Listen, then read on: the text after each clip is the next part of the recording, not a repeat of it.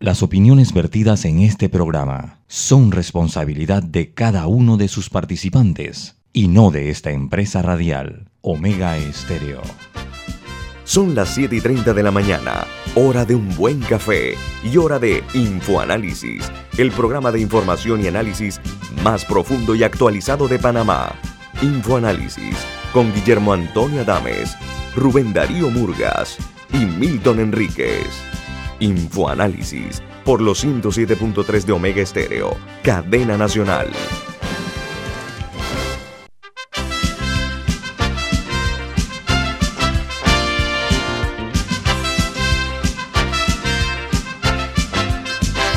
Buen día, señoras y señores, bienvenidos. Esto es Infoanálisis, un programa para la gente inteligente. Hoy es lunes 16 de noviembre del año 2020. Don Milton Enrique tiene un saludo. Buen día, don Milton.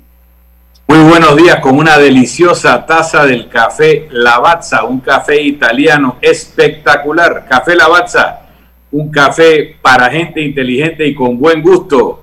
Da la bienvenida a Infoanálisis. El equipo de Infoanálisis está conformado por Rubén Darío Burgas Milton Enríquez. Guillermo Antonio Dames. Esta mañana, como es usual, vamos a iniciar con noticias internacionales. La diferencia es que eh, la situación que se ha dado en Perú, Perú eh, amanece hoy sin presidente de la República, sin vicepresidente, o sea, hay una, podríamos llamar una cefalía de, poder. Entonces, eh, nosotros, para analizar esta situación en el, en, patio trasero nuestro, en nuestro vecindario, porque Perú va a tener tres presidentes eh, mientras se nombra el sucesor de, en, el, Congreso, el sucesor de Manuel Merino. Eh, vamos a analizarlo con una periodista importante peruana. Ella eh, está en Panamá desde hace ocho años y meses, ¿no? Y yo voy para, voy, entro al año nueve. año nuevo, estoy, nueve. Estamos hablando de Laura Puertas. Laura actualmente eh, ella ocupa un cargo importante, la directora adjunta de medios informativos de la corporación Metcom, como dijo, ya con nueve años en el país. Eh, además ha ocupado cargos como directora de periodística de América TV y Canal M. Ha sido corresponsal de los prestigiosos diarios El País y The New York Times. Y ha sido editora también de la revista Careta, una revista muy combativa, muy reconocida por su trayectoria. Laura ha estado eh, en, todas estas posiciones que, son importantes, nosotros no podemos perder la, oportunidad de platicar con ella acerca de lo que está pasando en Perú, pero sobre todo, eh, Laura, sacamos de tu valioso tiempo para que nos, hoy nos regales con un análisis acerca de esta crisis que está viviendo tu país, Perú. Laura, adelante. ¿Qué tal? Buenos días a todos. Em, una semana muy triste, la verdad. Eh, primero quiero rendir homenaje a Brian y a Inti, los dos jóvenes que han eh, muerto en la durante las protestas. La verdad es que su muerte se veía venir, se avisó y, el presidente en ese momento del Perú, eh, Merino, eh, y su gabinete no hicieron nada para que eso no suceda y sucedió y bueno, Merino cayó, Merino tuvo que renunciar, ayer se aceptó su, su renuncia y entonces, según el mecanismo constitucional en el Perú, la Asamblea debe nombrar al nuevo presidente de la Asamblea, al nuevo, presidente del Congreso. Ese presidente del Congreso, a su vez, asume las funciones del presidente de la República hasta que se produce la transición, que es el 29 de julio del 21. Anoche se presentó, después de largas horas de negociaciones, como son todas las asambleas, ¿no? En el mundo, se logró una, una supuesta candidatura de consenso y se presentó una lista única. Esa era lista una mujer, era una mujer de nombre Rocío Silva Esteban, ¿no? Mujer de izquierda, ¿no? Es una mujer de, bien de izquierda, eh, es una mujer que, que, ha luchado por los derechos humanos, eh, ha sido eh, directora de la, de la Coordinadora Nacional de Derechos Humanos, es poeta. Eh, y era, era, una candidatura polarizadora, en verdad, porque era, muy de izquierda ella. Entonces, era, a mí me resultó, dije, ¿cómo? Qué raro que ella haya sido la persona de consenso. Pero bueno, si ha sido la de consenso, ella será. Aunque la verdad es que yo tenía mis reticencias por eso, porque pensé que iba a polarizar también. Eh, y ahora lo que necesitamos es más bien alguien que, que una y que saque al país de, y que lleve al país a la transición, ¿no? Eh, pero cuando empezaron las votaciones, muchos no votaban, o sea, ni siquiera se abstenían, simplemente se quedaban callados. Entonces, eso fue como raro. Era el primer signo, signo de que algo no estaba bien. Y luego, abrumadora cantidad de votos en contra, eh, los propios que le habían. Entonces, luego una entrevista con ella y ella dice y cuenta que a ella le habían prometido. Eh, varios grupos le habían prometido el apoyo y que al final votaron en contra. Pero fue realmente una payasada. O sea, nuevamente la Asamblea se puso de espaldas a ese país que, le está reclamando, no pongas tus intereses delante, hay que poner los intereses del país y, los intereses de esta, de esta mayoría en ese Congreso lamentablemente son mezquinos. O sea, no son... Laura, para, entender eh, la estructura de poder en Perú, Perú tiene un sistema semiparlamentario o semipresidencialista. Tienes un presidente, tienes un primer ministro, tienes un vicepresidente y tienes un presidente de un Congreso unicameral. Ahora mismo no tienes nada de eso. No existe ni presidente del Congreso, ni vicepresidente de la República, ni primer ministro, ni presidente de la República. Eso es la situación. Esa es la situación. Ni hay un gabinete, no hay ministros porque renunciaron. Los ministros, están, los ministros han renunciado, pero tienen que quedarse en el cargo hasta que... Pero claro, no van a tomar ninguna decisión. O sea, están en el cargo, pero no, ¿qué, van a hacer? No ejercen. Entonces, todo está en manos de una asamblea polarizada que se eligió en una convocatoria que hizo el presidente Vizcarra hace un tiempo y lo que salió fue una atomización mayor y Vizcarra no tiene partido y no tiene diputados que lo apoyaban. ¿Es así? Claro, o sea, Vizcarra también sale, acuérdense ustedes, de la vacancia, o sea, ¿por qué llega Vizcarra? Vizcarra era el vicepresidente, el entonces presidente Pedro Pablo Kuczynski. Cuando gana Pedro Pablo, la candidata eh, Keiko Fujimori nunca acepta ese, ese triunfo. Ella nunca reconoce el triunfo, nunca. Yo creo que hasta ahora. Ahí empezaron los problemas, en verdad. Y entonces Kuczynski tuvo un gobierno muy accidentado porque acuérdate que la mayoría en el Congreso la tenía el partido de Keiko Fujimori.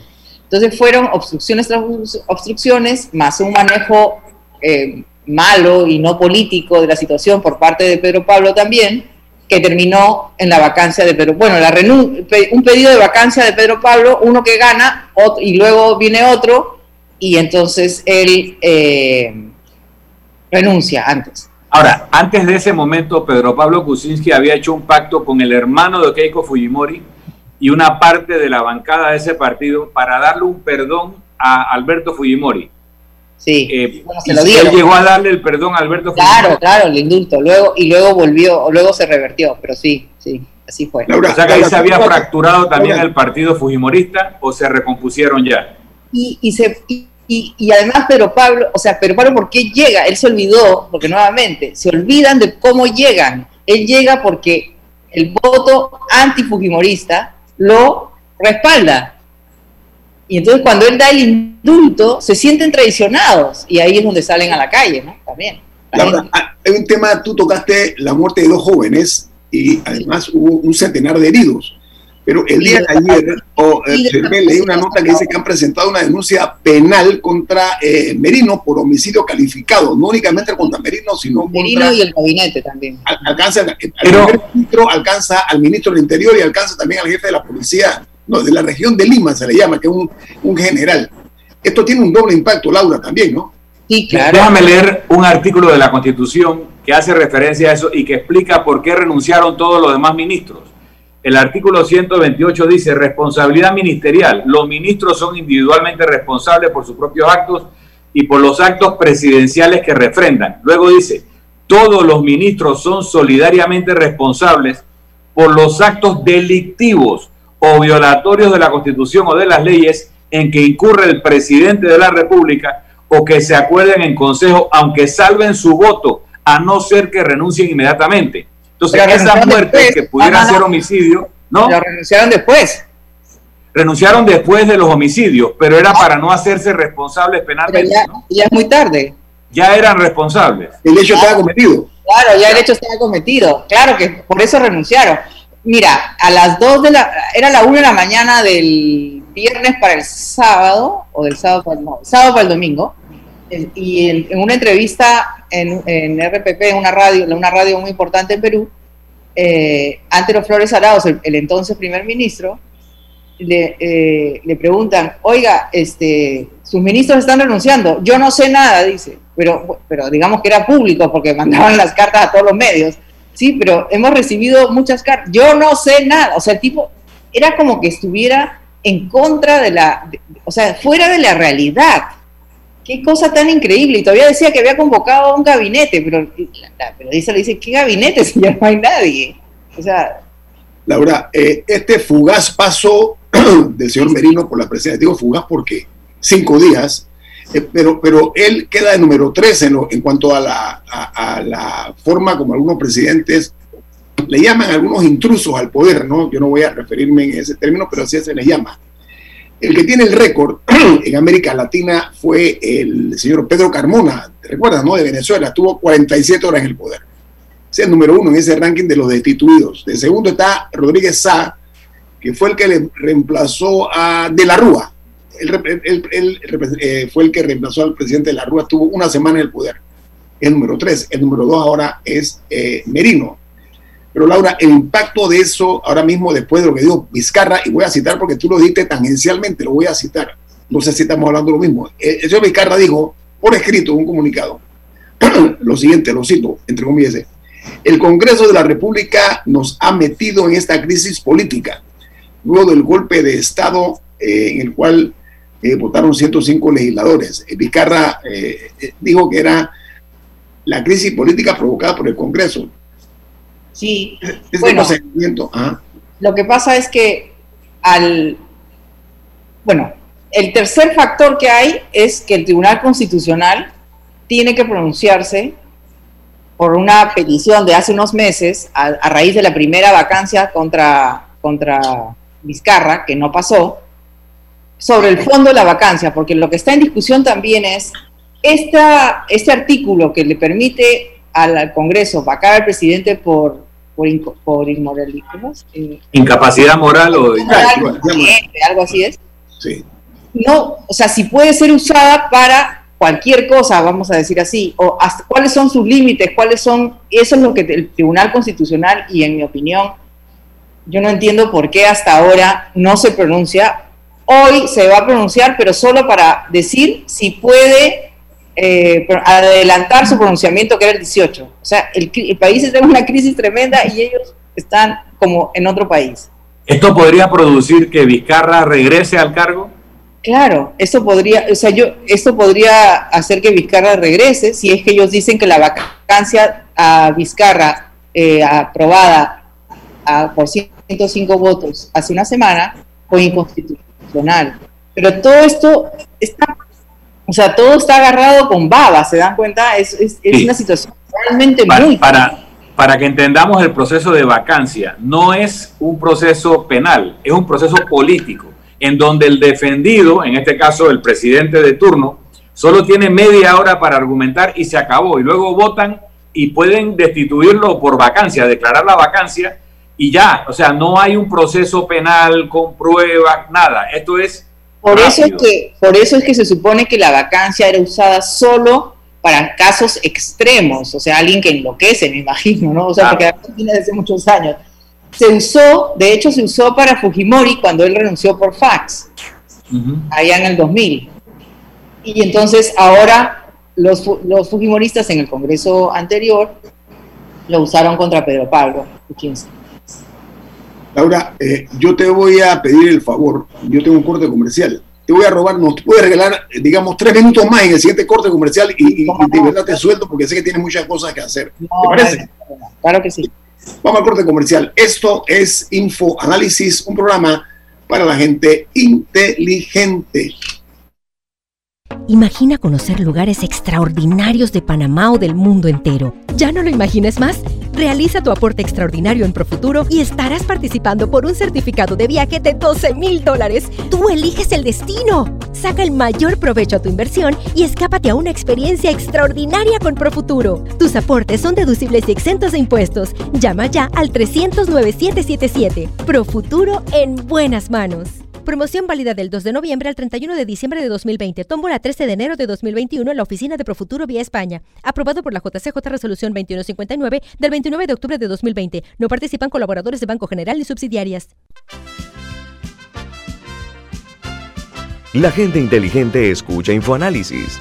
Los anunciantes inteligentes se anuncian en InfoAnálisis. Usted es inteligente. Llame al 269-2488 y todos lo sabrán. Infoanálisis, de lunes a viernes de 7 y 30, 8 y 30 de la mañana, en donde se anuncian los que saben.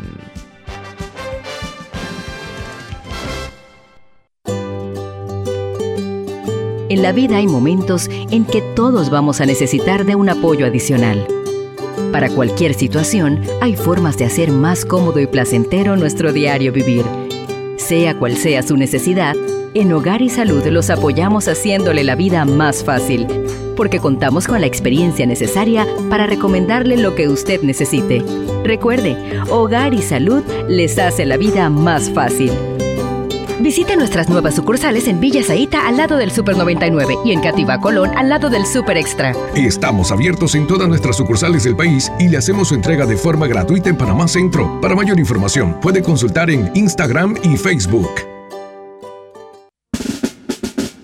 Este mes de la patria queremos celebrarlo contigo. Lleva una camiseta oficial de la Selección Nacional de Fútbol al activar un plan postpago desde 27 balboas o en recargas desde 20 balboas en todas nuestras tiendas Tigo a nivel nacional. Ponte la camiseta de Panamá, porque en noviembre nos vestimos de patria contigo. Tigo.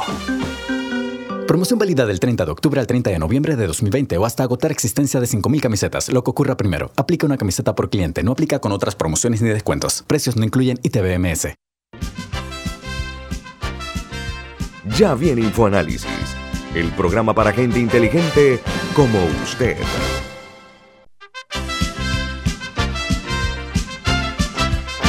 Bueno, estamos de regreso aquí en InfoAnálisis. Estamos platicando con la periodista peruana Laura Puerta. Nos distingue con su presencia, pero don Rubén Burgas tiene un mensaje importante. Don Rubén, ¿cuál es? Cuando adquieres el paquete completo de Más Móvil, obtienes dos meses completamente gratis en tu plan sin límites de 25 balboas con data ilimitada, más el doble de velocidad en tu internet residencial.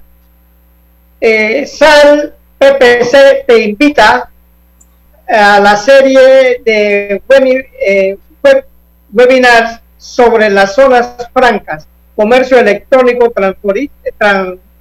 fronterizo en su primera versión, zonas francas de la globalización a la regionalización en 19 de noviembre de 3 a 5 pm hora Panamá. Los oradores son María Camila Moreno, directora ejecutiva de la Asociación de Zonas Francas de la América. Juan Operti, socio director de las casas consultoras en Zona Franca. Eh, Diego y Francisco Vargas Triana, gerente general de Zona Franca de Bogotá y moderado por Gloria Morales, directora de Supplies Global Bogotá, y moderado por Gloria Morales, directora de Supply Global. Más eh, para mayor información, contactar al 6400-1074. Repetimos el número. 6400-1074. Bueno, eh, Laura Puerta, Milton hizo una pregunta que creo, a, mi juicio, que quedó un poquito inconclusa. Creo que vale la pena. ¿Por qué razón? Porque el problema es que hay un problema. Merino renunció a la presidencia de la República, uno, pero él eh, sigue siendo o mantiene el cargo como presidente del Congreso. No, se, ha pedido una moción de censura por parte del Pleno para que Merino deje también eh, la presidencia del, del Congreso. ¿Las implicaciones de eso, Laura? No, no, no, no. Él ya no es presidente del Congreso. Ya, ya es, o sea, ahorita no hay presidente del Congreso tampoco. Que anoche, no, digo que mantiene el cargo, supuestamente dice el comercio, lo vi en el comercio anoche. No, es que anoche también se votó por, no, no sé, no, ya no, es, presidente del Congreso. perdió todo. O sea, no hay presidente. Bueno, tiene razón. Ahí se anunció que no había presidente, no había presidente del Congreso. ¿Cuál es el presente y futuro desde tu perspectiva política, Laura, para Perú? Bueno, hay creo dos posibles escenarios. Hoy a las 2 de la tarde el Congreso ha anunciado que se vuelve a reunir para eh, hacer una nueva votación. Hasta la una de la tarde se pueden presentar las listas, ya que no sé si va a haber de consenso. De hecho, el Partido Morado, que es el partido, el único partido que votó en contra de la vacancia hace siete días, la vacancia Vizcarra, ha presentado una lista única donde ha puesto como presidente del Congreso a Francisco Sagasti si Francisco Sagasti resulta elegido, él va a ser el, presidente de Perú. Eh, ¿Quién es Francisco Sagasti para los que no sabemos? Bueno, Francisco Sagasti es, un personaje muy interesante, es una persona muy preparada, eh, ha sido funcionario del Banco Mundial, eh, es, un intelectual que siempre ha estado preocupado por, por, el futuro es una persona que no ha estado en política, es la primera vez que, está en política, y él además integra la plancha, acuérdense que para más complicación aún, si cabe, en abril hay elecciones en Perú. Y entonces él es el candidato a vicepresidente de este partido morado. Entonces yo me imagino que él no ha sido, no sé si los demás congresistas van a votar por él, porque lo que tienen miedo es que el Partido Morado, eh, digamos, se catapulte hacia la presidencia capitalizando, o como han sido los que votaron en contra de la vacancia, o sea, capitalizando toda esta fuerza que hay en el Perú en contra de todos aquellos que han estado eh, socavando ahora la democracia. ¿Y este Partido Morado de qué ideología es? ¿De dónde salió? Es un partido nuevo también. La, verdad es que la crisis de los partidos políticos es tremenda en Perú. Eh, y es un país, es un partido que, digamos, un partido que enarbola la democracia, este, eh, la economía de mercado. Es como una chicha morada que le gusta a todo el mundo. Ahora, la conclusión, eh, la conclusión no será que en los parlamentos se está dañando la democracia de América? Yo creo que los, el problema es que los partidos, por lo menos voy a hablar del caso peruano. En el caso peruano, eh, los partidos, eh, las listas parlamentarias las subastan al mejor postor. Entonces el que tiene plata va en el mejor lugar, salvo algunos lugares que ellos respaldan, me imagino, para sus vacas sagradas. Y ese es el problema, que entra gente que pone plata pero tiene otros intereses y no, no puedes eh, servir a un país, ¿no? Pero entonces, volvemos a, lo mismo, el financiamiento debe ser público para evitar que el dinero privado entre en las campañas políticas. Sí, yo pienso que el, el sí, e, es una salida, ¿no? Por supuesto. Laura, eh, ya para terminar, eh, estamos abusando de tu, de tu tiempo. Les repito, Laura es la, la, la directora adjunta de los medios informativos de la corporación Medcom eh, tenemos una muy buena amistad y, por eso eh, la amistad alguna vez permite algún tipo de exceso, Laura, ¿no? Eh, eres muy generosa, pero quiero terminar la entrevista, Laura, porque lo que está ocurriendo en Perú es parte de otro movimiento que se han dado en otros países, donde el enojo popular, lo voy a llamar así, el enojo popular, ha llevado a la gente a las calles eh, en el Perú, eh, una de las razones fundamentales, ¿cuál fue, Laura, de que, de que se dieran durante varios días eh, este tipo de, manifestaciones públicas y cómo lograron derrocar o llevar a el señor Merino a renunciar? por, más que, por más que Merino y su, gabinete, y su gabinete dijeran que eran un gobierno legal, se convirtieron en ilegítimos. Ese fue, o sea, le quitaron la legitimidad eh, ¿Por qué? Porque nuevamente tenían una agenda, o sea, venían para realizar una serie de reformas a la que querían quitar la reforma a, la universidad. Lo que pasa que es, tan difícil explicarles en, pocas palabras, pero eh, los, que han, los, que, los que pusieron a Merino, por ejemplo, tenían tienen universidades que no han pasado un filtro de un organismo que se llama la SUNEDU. Y entonces lo que querían era revertir eso. O sea, querían, porque lo que pasa es que empezaron a proliferar universidades en Perú y se creó este organismo para que las, o sea, las, las rigiera y que solamente quedaran las que realmente son buenas y no engañaran a tanta gente que finalmente, porque son universidades privadas, que la gente, digamos, de pocos recursos hace todo un esfuerzo para pagarle la carrera al hijo y, finalmente no aprende nada. O sea, terrible. Entonces, este es uno de los ejemplos. O sea, iban para acabar con la, reforma universitaria. Entonces, ¿por qué han salido a las calles? Por eso, porque dijeron, hey, un momento, no van a venir ahora, después de todo lo que hemos logrado, no van a venir ahora a quitarnos digamos, es, es, la gente que ha salido a marchar ha salido a defender la democracia, por eso le ha llamado una socióloga la, la generación del bicentenario, porque Perú en, 1820, en 1900, 2021 va a cumplir el bicentenario. Entonces, es una, es una, la verdad es que ha sido emocionante, eran marchas, yo nunca había visto una marcha así, ha sido una marcha multitudinaria en todo el país, en todas las zonas, o sea, por ejemplo, Lima, que es una ciudad grande, tenía marchas en muchos distritos. Y, cuando dicen que cuando uno se paraba en, una, en la avenida que ya está cerca al, centro histórico, la cantidad de gente que pasaba por ahí yendo, o sea, era increíble y además todos en paz, todos cantando, digamos, no era una marcha violenta, no merecían morir esos chicos. Eso ha sido, además, la necropsia de uno de ellos tiene 12 impactos. De, perdigones, ¿no? Son perdigones. Perdigones de plomo. Ese, ese eufemismo todavía no lo he entendido. Es perdigón de plomo. Este, entonces, 12 impactos en el tórax, en la cabeza. Sí. Eso fue a matar. Sí, a quemar ropa, parece. Claro, claro. Entonces, eso los trajo abajo, o sea, esa muerte en verdad, esas dos muertes los trajeron, a, fue la que los trajo abajo, ¿no? Y anoche, mientras estaban votando, estaban los estudiantes fuera del Congreso. La verdad que son admirables, ¿ah? Admirables.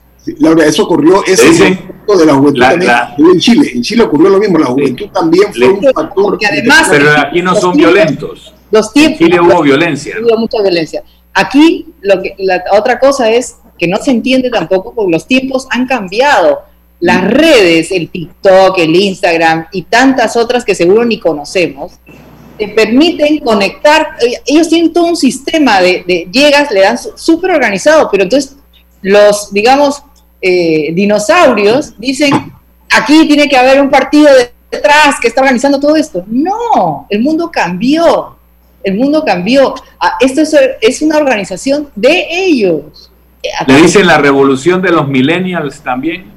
No, le dicen la, generación del bicentenario. Le han puesto del bicentenario, no son los millennials. Pero son los millennials, por supuesto. Son los millennials que, se, además reciben sus llegan a la plaza y están recibiendo su eh, vinagre para las bombas lacrimógenas, este, los, el alcohol para, la, para la mascarilla, una mascarilla de repuesto, eh, tienen aplicaciones por TikTok para poder saber dónde está cada uno, o sea, dónde están con geolocalización. Es una cosa increíble, de verdad. En mis tiempos, en mis tiempos nos dábamos, en la, en la lucha contra la dictadura militar, nos dábamos el vinagre, los trapitos. Ahora tienen que darte la protección a las bombas lacrimógenas más la, protección al COVID. Bueno, Laura muy rica esta conversación, rica en dos sentidos, el, gusto de platicar contigo y por el otro, rica en contenido, rica en información que nos ha dado a nosotros y a los oyentes a nivel nacional de Omega Estéreo. Realmente eh, ha sido muy positiva eh, tu participación. Aquí me esperaba menos de una periodista de tu categoría, Laura. Y repito, mi disculpa pública porque me excedí. Imagínate, tú te pedí tres minutos, de modo casi 12 minutos. Así que te agradezco mucho, Laura, que tengas un muy buen día. Con mucho Gracias. Y lo mejor para tu país, Laura, lo mejor para Perú, que es una gran nación. que Perú va a salir adelante, estoy segurísima que vamos a salir adelante, segurísima. Grande abrazo en la distancia, Laura, que tengas un buen día. Vamos a ver. Esto es Info Análisis, un programa para la gente inteligente.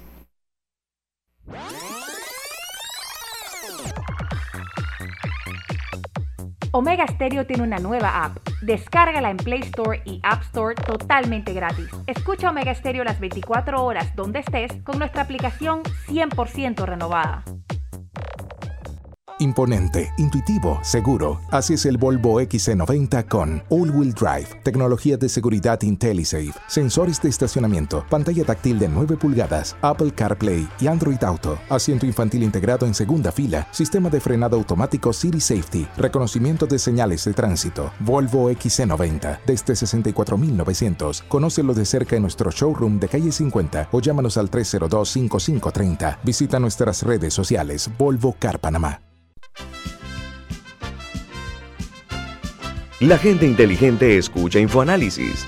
Los anunciantes inteligentes se anuncian en InfoAnálisis. Usted es inteligente. Llame al 269-2488 y todos lo sabrán. Infoanálisis, de lunes a viernes de 7 y 30, 8 y 30 de la mañana, en donde se anuncian los que saben. Si desea que sus colaboradores trabajen desde su casa, podemos ayudarle. En Solutexa somos expertos en aplicar la tecnología a las técnicas y trabajos de oficina. Contáctenos en solutexa.com.pa o al 209-4997. Solutexa.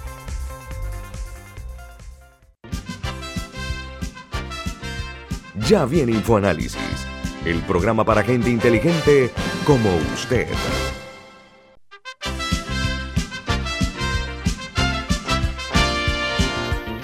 Entramos en materia nuevamente aquí en Info Análisis, pero antes, don Rubén Darío Burgas tiene una noticia importante. Presten atención, por favor. ¿eh?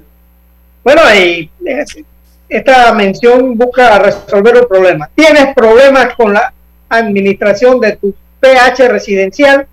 ¿Quieres que un profesional maneje tu plaza comercial?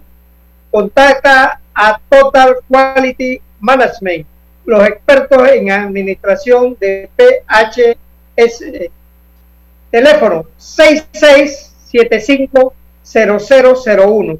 Facilito, 66750001.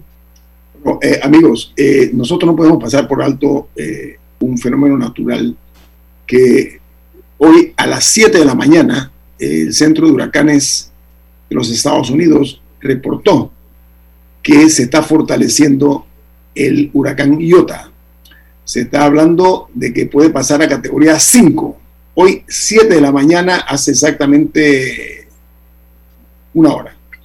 Ellos eh, reportaron, eh, tienen las vistas satelitales sobre este fenómeno que a su vez ha generado lo propio en los países que van a ser, o que se ha anunciado que van a ser afectados, eh, porque se va a intensificar. esto se habla, lo que se dijo, se catalogó como un impacto y estoy citando, potencialmente catastrófico en Nicaragua y Honduras.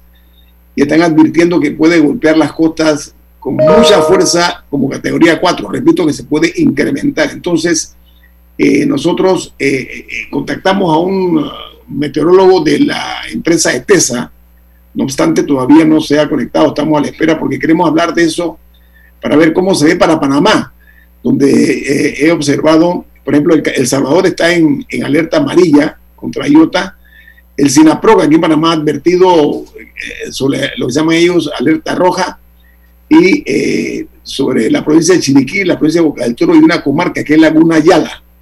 Entonces, me gustaría, Milton y Rubén, hablar un poco acerca porque va a tocar tierra, así que ya no la tocó en el litoral Caribe, en Nicaragua y Honduras. Eso para la tarde va a estar muchísimo más fuerte y se habla de vientos en Panamá y lluvias. Milton y Rubén, adelante. Bueno, a, mí me parece importante y, para reconocer que a diferencia de hace 10, 12 días, eh, hemos visto al presidente de la República, hemos visto la conformación de una fuerza de tarea conjunta eh, de todos los estamentos que pueden velar por la seguridad de las personas en eventos como este. Parece que vamos a estar mucho mejor preparados en lo que nos pueda afectar.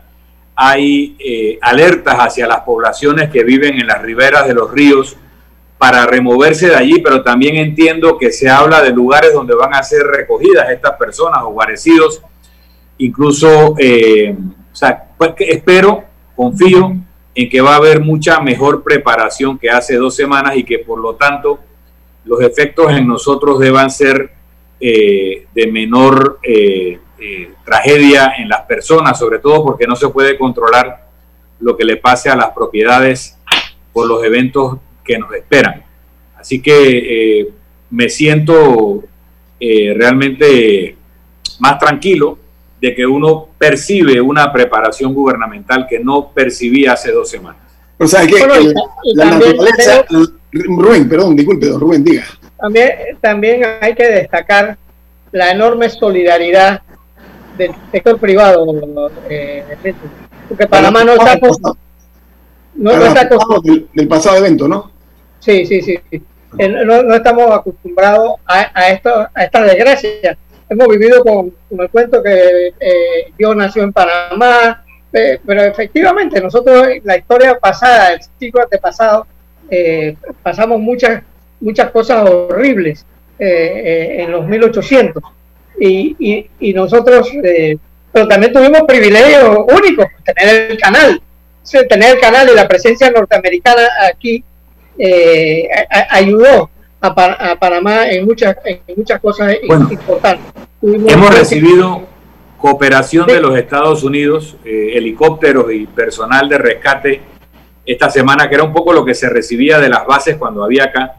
También hay que recordar que en Panamá, en el gobierno anterior, se estableció un centro de acopio de materiales para eventos como estos. La base está en Panamá. De hecho, eh, la Organización Panamericana de la Salud ha mandado desde Panamá kits de pruebas para el tema COVID post evento climático en, en diversos países de la región. O sea, en Panamá se ha empezado a crear una infraestructura de apoyo. ¿Por qué Panamá? Primero, porque es equidistante. Segundo, porque la forma en que ejerce el istmo de Panamá eh, no forma parte de las grandes placas tectónicas que producen estos enormes terremotos y normalmente no tenemos eventos tan graves y la posición del istmo hace que los huracanes nos pasen por encima. Lo que nos toca son colas de huracán, pero a Panamá no llega el, el ojo del huracán y eso hace a Panamá un país más seguro. Sin embargo, con eso de más seguro, no es totalmente inmune y tenemos que tener sistemas de resiliencia.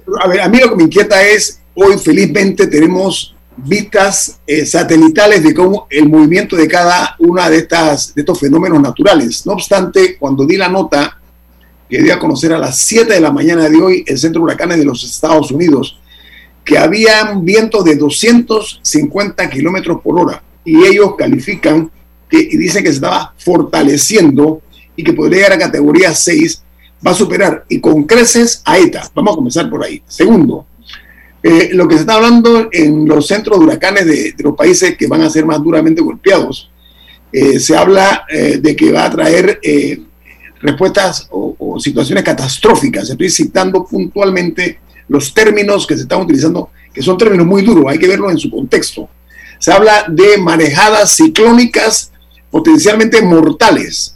La gente que está por las playas, mejor que dejen a un lado ese tipo de situaciones.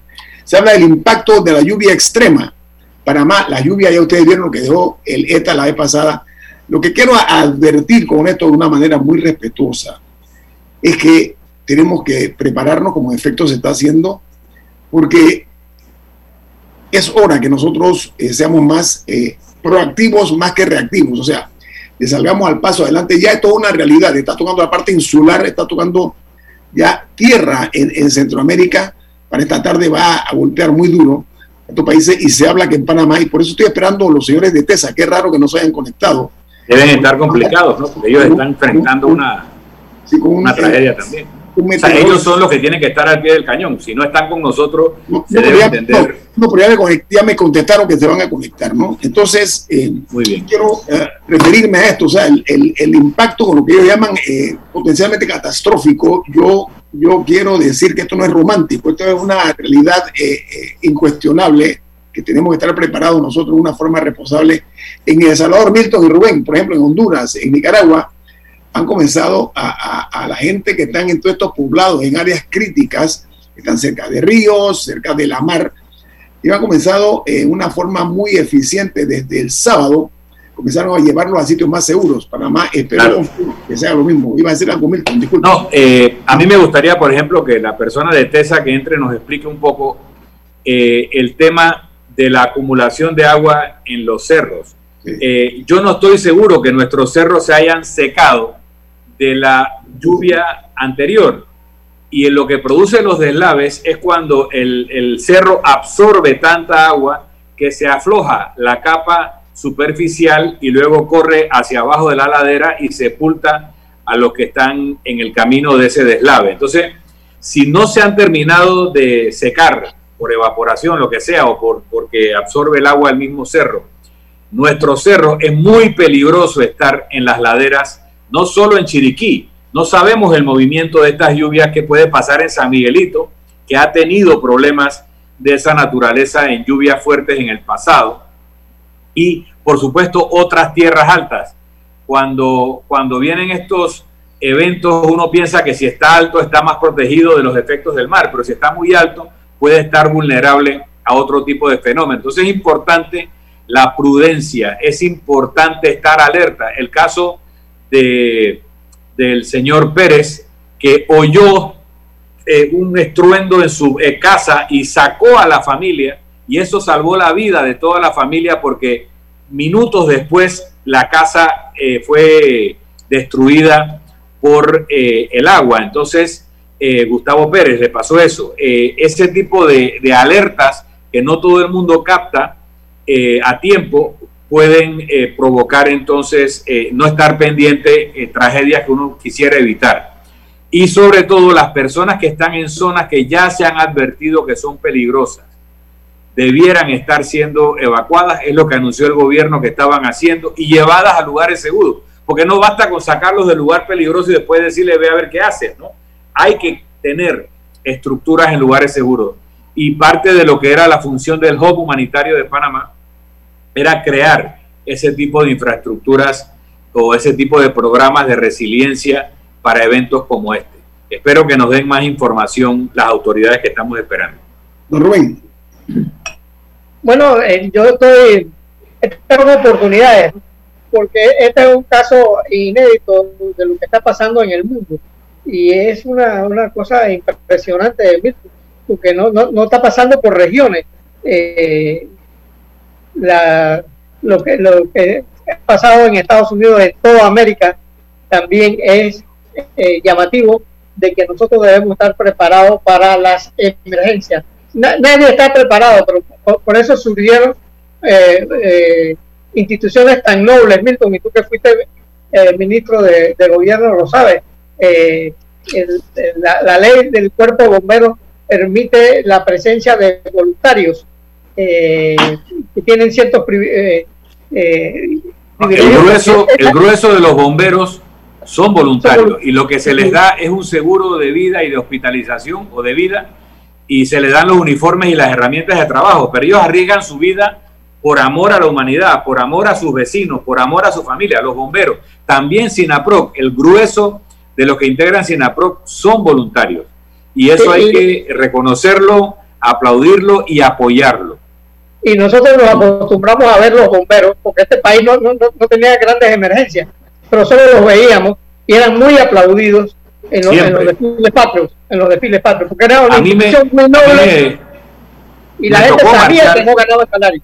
Sí, a mí me tocó marchar con los bomberos porque cuando uno es ministro de gobierno, lo nombran coronel honorario de los bomberos, así que me tocó marchar con ellos y el aplauso que reciben los bomberos al marchar en el desfile de antorcha, etcétera, es algo conmovedor, porque el pueblo reconoce la abnegación reconoce el valor, reconoce la lealtad y reconoce el honor de los integrantes del benemérito Cuerpo de Bomberos de Panamá. Mira, mire, ahora mismo estoy viendo que eh, en Colombia eh, se están eh, preparando desde ayer y ha creado mucha tensión este IOTA en la área de San Andrés y Providencia, que están en peligro, una fuerte amenaza, lo que está ocurriendo por parte de IOTA. Colombia. Porque está en ruta. O sea, lo que pasa es que están en la frente a Nicaragua. Lo que quiero decir es que ya quiero decir que Colombia está tomando puntualmente ya decisiones acciones en cuanto al área de San Andrés y de Providencia. Sí. Nosotros estamos también y tengo la confianza de que la ciudadanía va a comprender hacerle eh, caso a las indicaciones del gobierno es juicioso, porque mejor es prevenir que lamentar, porque a veces la gente se resiste, también hay que decirlo, a abandonar sus hogares y eso es perfectamente comprensible, pero ojalá eh, que entiendan el alcance de este IOTA que, repito, 250 kilómetros por hora, le mete miedo hasta el más pintado, ay, perdónenme el término. Vamos a corte comercial. Esto es Info Análisis, un programa para la gente inteligente. Omega Stereo tiene una nueva app. Descárgala en Play Store y App Store totalmente gratis. Escucha Omega Stereo las 24 horas donde estés con nuestra aplicación totalmente nueva.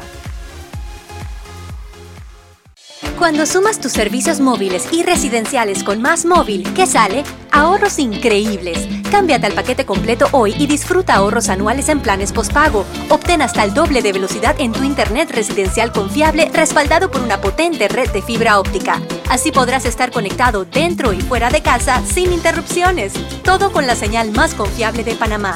Visita másmóvilpanamá.com, conoce y adquiere tu paquete completo. Podemos juntos con la señal de Panamá. La gente inteligente escucha InfoAnálisis. Los anunciantes inteligentes se anuncian en InfoAnálisis. Usted es inteligente. Llame al 269-2488 y todos lo sabrán. Infoanálisis, de lunes a viernes de 7 y 30, 8 y 30 de la mañana, en donde se anuncian los que saben. Imagina conocer lugares extraordinarios de Panamá o del mundo entero. ¿Ya no lo imagines más? Realiza tu aporte extraordinario en Profuturo y estarás participando por un certificado de viaje de 12 mil dólares. Tú eliges el destino. Saca el mayor provecho a tu inversión y escápate a una experiencia extraordinaria con Profuturo. Tus aportes son deducibles y exentos de impuestos. Llama ya al 300-9777. Profuturo en buenas manos. Promoción válida del 2 de noviembre al 31 de diciembre de 2020. Tómbola 13 de enero de 2021 en la oficina de Profuturo vía España. Aprobado por la JCJ Resolución 2159 del 29 de octubre de 2020. No participan colaboradores de Banco General ni subsidiarias. Ya viene InfoAnálisis, el programa para gente inteligente como usted.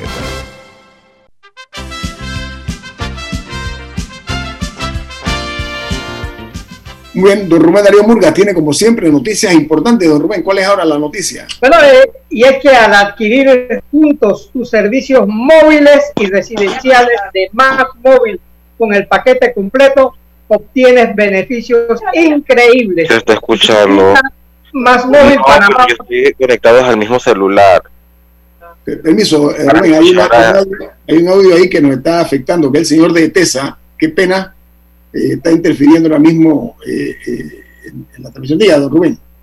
Bueno, no, que al adquirir juntos tus servicios residenciales de Más Móvil con el paquete completo obtienes beneficios increíbles. Visita másmóvilpanamá.com y adquiérelo. Eh, ¿Tienes problema con la administración de tu PH residencial? ¿Quieres que un profesional maneje tu plaza comercial? Contacta a Total Quality Management, los expertos en administración de PHS. Eh, teléfono Facilito, 6675-0001. 6675-0001.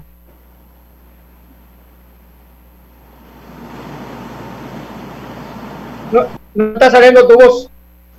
No hay audio. Ah. Ñito, no tienes audio. No tiene audio. Ahora tenemos, sí. tenemos en, en pantalla ya eh, y en línea al señor Jonathan Montes, él es meteorólogo de TESA. Eh, queremos, señor Montes, para el tiempo que nos queda, lamentablemente se ha conectado un poquito tarde, tenemos más tiempo disponible, pero ya nos quedan eh, específicamente 10 minutos para que nos hable acerca de cuál es la situación en este momento con relación al huracán Iota y su impacto en Panamá. Señor eh, Montes, buen día. Hola, buenos días. Sí, esto a todos los amigos Radio Escucha. Bueno, la, Dirección de Hidrometeorología de TESA se ha mantenido constantemente monitoreando este tema ciclónico, el huracán Iota. Ayer, en la última actualización, está en categoría 1. eh, prácticamente eh, después de las 4 de la tarde ya es categoría 2. Hoy a las 7 de la mañana ya es categoría 4. Acabo de ver la última actualización y estamos a un kilómetro de que Iota se vuelva a categoría 5 alcanzando viento sostenido de 251 kilómetros. Él mismo mantiene la misma trayectoria pronosticada hacia Nicaragua y Honduras, recalcando nuevamente a, las, a la ciudadanía panameña que los impactos directos de Iota Panamá no los sufre. Nosotros no estamos preparados para sufrir viento sostenido de 251 kilómetros. A duras penas, con 61 kilómetros, ya tenemos voladura de techo, desprendimiento de árboles y de postes. Nosotros sentimos es la el impacto indirecto del huracán, que es la fuerza que él ejerce al succionar esa humedad del Pacífico por el movimiento giratorio que tiene el mismo que es lo que nos ha estado dejando sus bandas nubosas, nos ha estado bajando toda esa humedad a lo largo del Pacífico y sectores del Caribe como eh, la comarca Gunayala, Colón, norte de Veragua y esperamos también que en los próximos días también Bocas del Toro esté sufriendo esta, estas consecuencias del huracán Iota. Señor Montes, ya nosotros temprano vimos la información que fue generada por el Centro de de los Estados Unidos, que está en 250 kilómetros por hora y que es probable que sea eh, incluso suba a categoría 6. De eso nosotros lo dimos. Le ruego que mejor nos concentremos como una advertencia para los panameños responsable en cuanto a el impacto que puede tener para Panamá conforme a lo que ustedes están viendo en meteorología de TESA. Es correcto, emitimos un mapa de impacto por acumulado de lluvia, en donde podemos alcanzar acumulados en los próximos cuatro días de hasta 350 milímetros de lluvia. Esto quiere decir que venimos de un octubre de temporada lluviosa, muy, muy, muy lluviosa para ciertas áreas del país como Chiriquí, Cordillera Central. ETA todavía sobresatura, entonces nos mantenemos con esas condiciones y si estamos esperando más lluvia, las probabilidades de que se den estos deslizamientos son muy, muy probables. Entonces, en coordinación con el Sistema Nacional de Protección Civil, que es el ente para dar los avisos, los, las, las, las llamadas de emergencia, ellos emiten también los, las prevenciones que ellos como entidad legal para hacer este tipo de, de llamado de atención los puedan tomar. Sin embargo, nosotros en nuestros avisos sí les recomendamos a, la, a las personas resguardarse. Si usted vive cerca de una ladera y tiene algún familiar, mudarse, no esperar que vaya otra persona a sacarlo de su lugar. Si usted vive a orillas de un río y saben que las probabilidades de inundación son muy altas, mudarse pues, momentáneamente para un lugar donde usted no vaya, ni usted ni su familia vayan a sufrir los impactos. Para entender lo que significa la precipitación, cuando habla de 300 mililitros, eso nada más lo entienden ustedes. Un día de lluvia equivale a cuántos días de lluvia acumulado normalmente, para entender la cantidad de agua que nos está cayendo. Normalmente un aguacero, un, por, lo, por decirlo así, un aguacero normal nos puede estar dando a nosotros 20 milímetros de lluvia en, un, en, un, en un periodo de 35 a 40 minutos. Pero cuando nosotros hablamos de lluvias de 300 a 350 milímetros, vamos a entender primero, un milímetro de lluvia representa a un litro de agua vertido en un metro cuadrado, ¿verdad? Si yo digo 350 milímetros de lluvia, son 350 milímetros de lluvia vertidos en un metro cuadrado. Y si yo tengo una extensión de 545 kilómetros cuadrados, vamos a hacer matemática de qué cantidad de agua es. No todos los suelos de Panamá están preparados para recibir esa cantidad de lluvia. Nos dimos cuenta que Chiriquí, que es un país que, por, es, es una provincia que por su climatología está acostumbrada a recibir mucha lluvia, y más en la temporada lluviosa, el suelo se sobresaturó. Para entender para nosotros normalmente un, día lluvioso podemos tener hasta 60 milímetros de lluvia por un día muy lluvioso. Y en cuatro días, si vamos a, vámonos para por, lo, por lo normal, 60 más 60, 120 más 120, vamos a decir que en cuatro días muy lluviosos podemos tener hasta 200, 240 milímetros. Y estamos pronosticando 350 milímetros, sabiendo que ETA en esa región dejó hasta cuatro, acumulados de 400 milímetros de lluvia en una estación que tenemos en Chiriquí. Por eso, ya los cerros están saturados de agua. Exacto. Si le cae el agua que le hubiera caído en cuatro días, le cae en un solo día las posibilidades de deslizamiento de deslave son enormes. Es así. Enormes, correcto. Entonces, ¿hay algún tipo de sistema para que la gente que tiene que mudarse se pueda llevar sus cosas o tiene que salvar la vida y saber que va a perder todo lo que tiene en su casa? Bueno, casualmente, en, en, base a lo que usted está diciendo, el Sistema Nacional de Protección Civil emitió para esas áreas eh, una alerta roja y ya esto implicaría de que ellos tomen la decisión si la población o evacúa o no evacúa. Ya eso quedaría responsabilidad de, de Pero es que eh, tal vez no le corresponde a usted, pero hay que el llamado a las autoridades si usted me sí, se las ha hecho, durante estos días nos hemos reunido con ellos y se les ha hecho el llamado y se les ha recalcado muchas veces de que las probabilidades no son bajas, son muy altas de que permítame, ocurra eso. Permítame mandar este mensaje a los que lo tienen que hacer, que es SINAPROC y los demás. Si usted me dice a mí, salve su vida, váyase de ahí, pero usted no me va a ayudar a llevarme mis cosas, yo estoy perdiéndolo todo. Pero si usted, además de evacuarme, me dice, vamos a transportar con camiones sus cosas a un lugar seguro, es otra, es totalmente distinto el mensaje. Entonces, no solo hay que decirle váyanse de ahí, sino el gobierno debe poner sistemas de evacuación. Sí, pero quiero aprovechar al señor Montes, señor Montes, porque, eh, ok, me queda claro que la alerta roja es para Chiriquí, Bocas del Toro y Gunayala, la comarca Gunayala. Eso me queda claro, alerta roja. Pero estoy viendo que para el resto del país es alerta amarilla. ¿En qué consiste la alerta amarilla, señor Montes, por favor? La alerta amarilla eh, está basada en como una, como, eh, como una advertencia de que esos lugares todavía son propensos a que se puedan dar inundaciones, pero no en un impacto máximo como los, los lugares donde tienen alerta roja.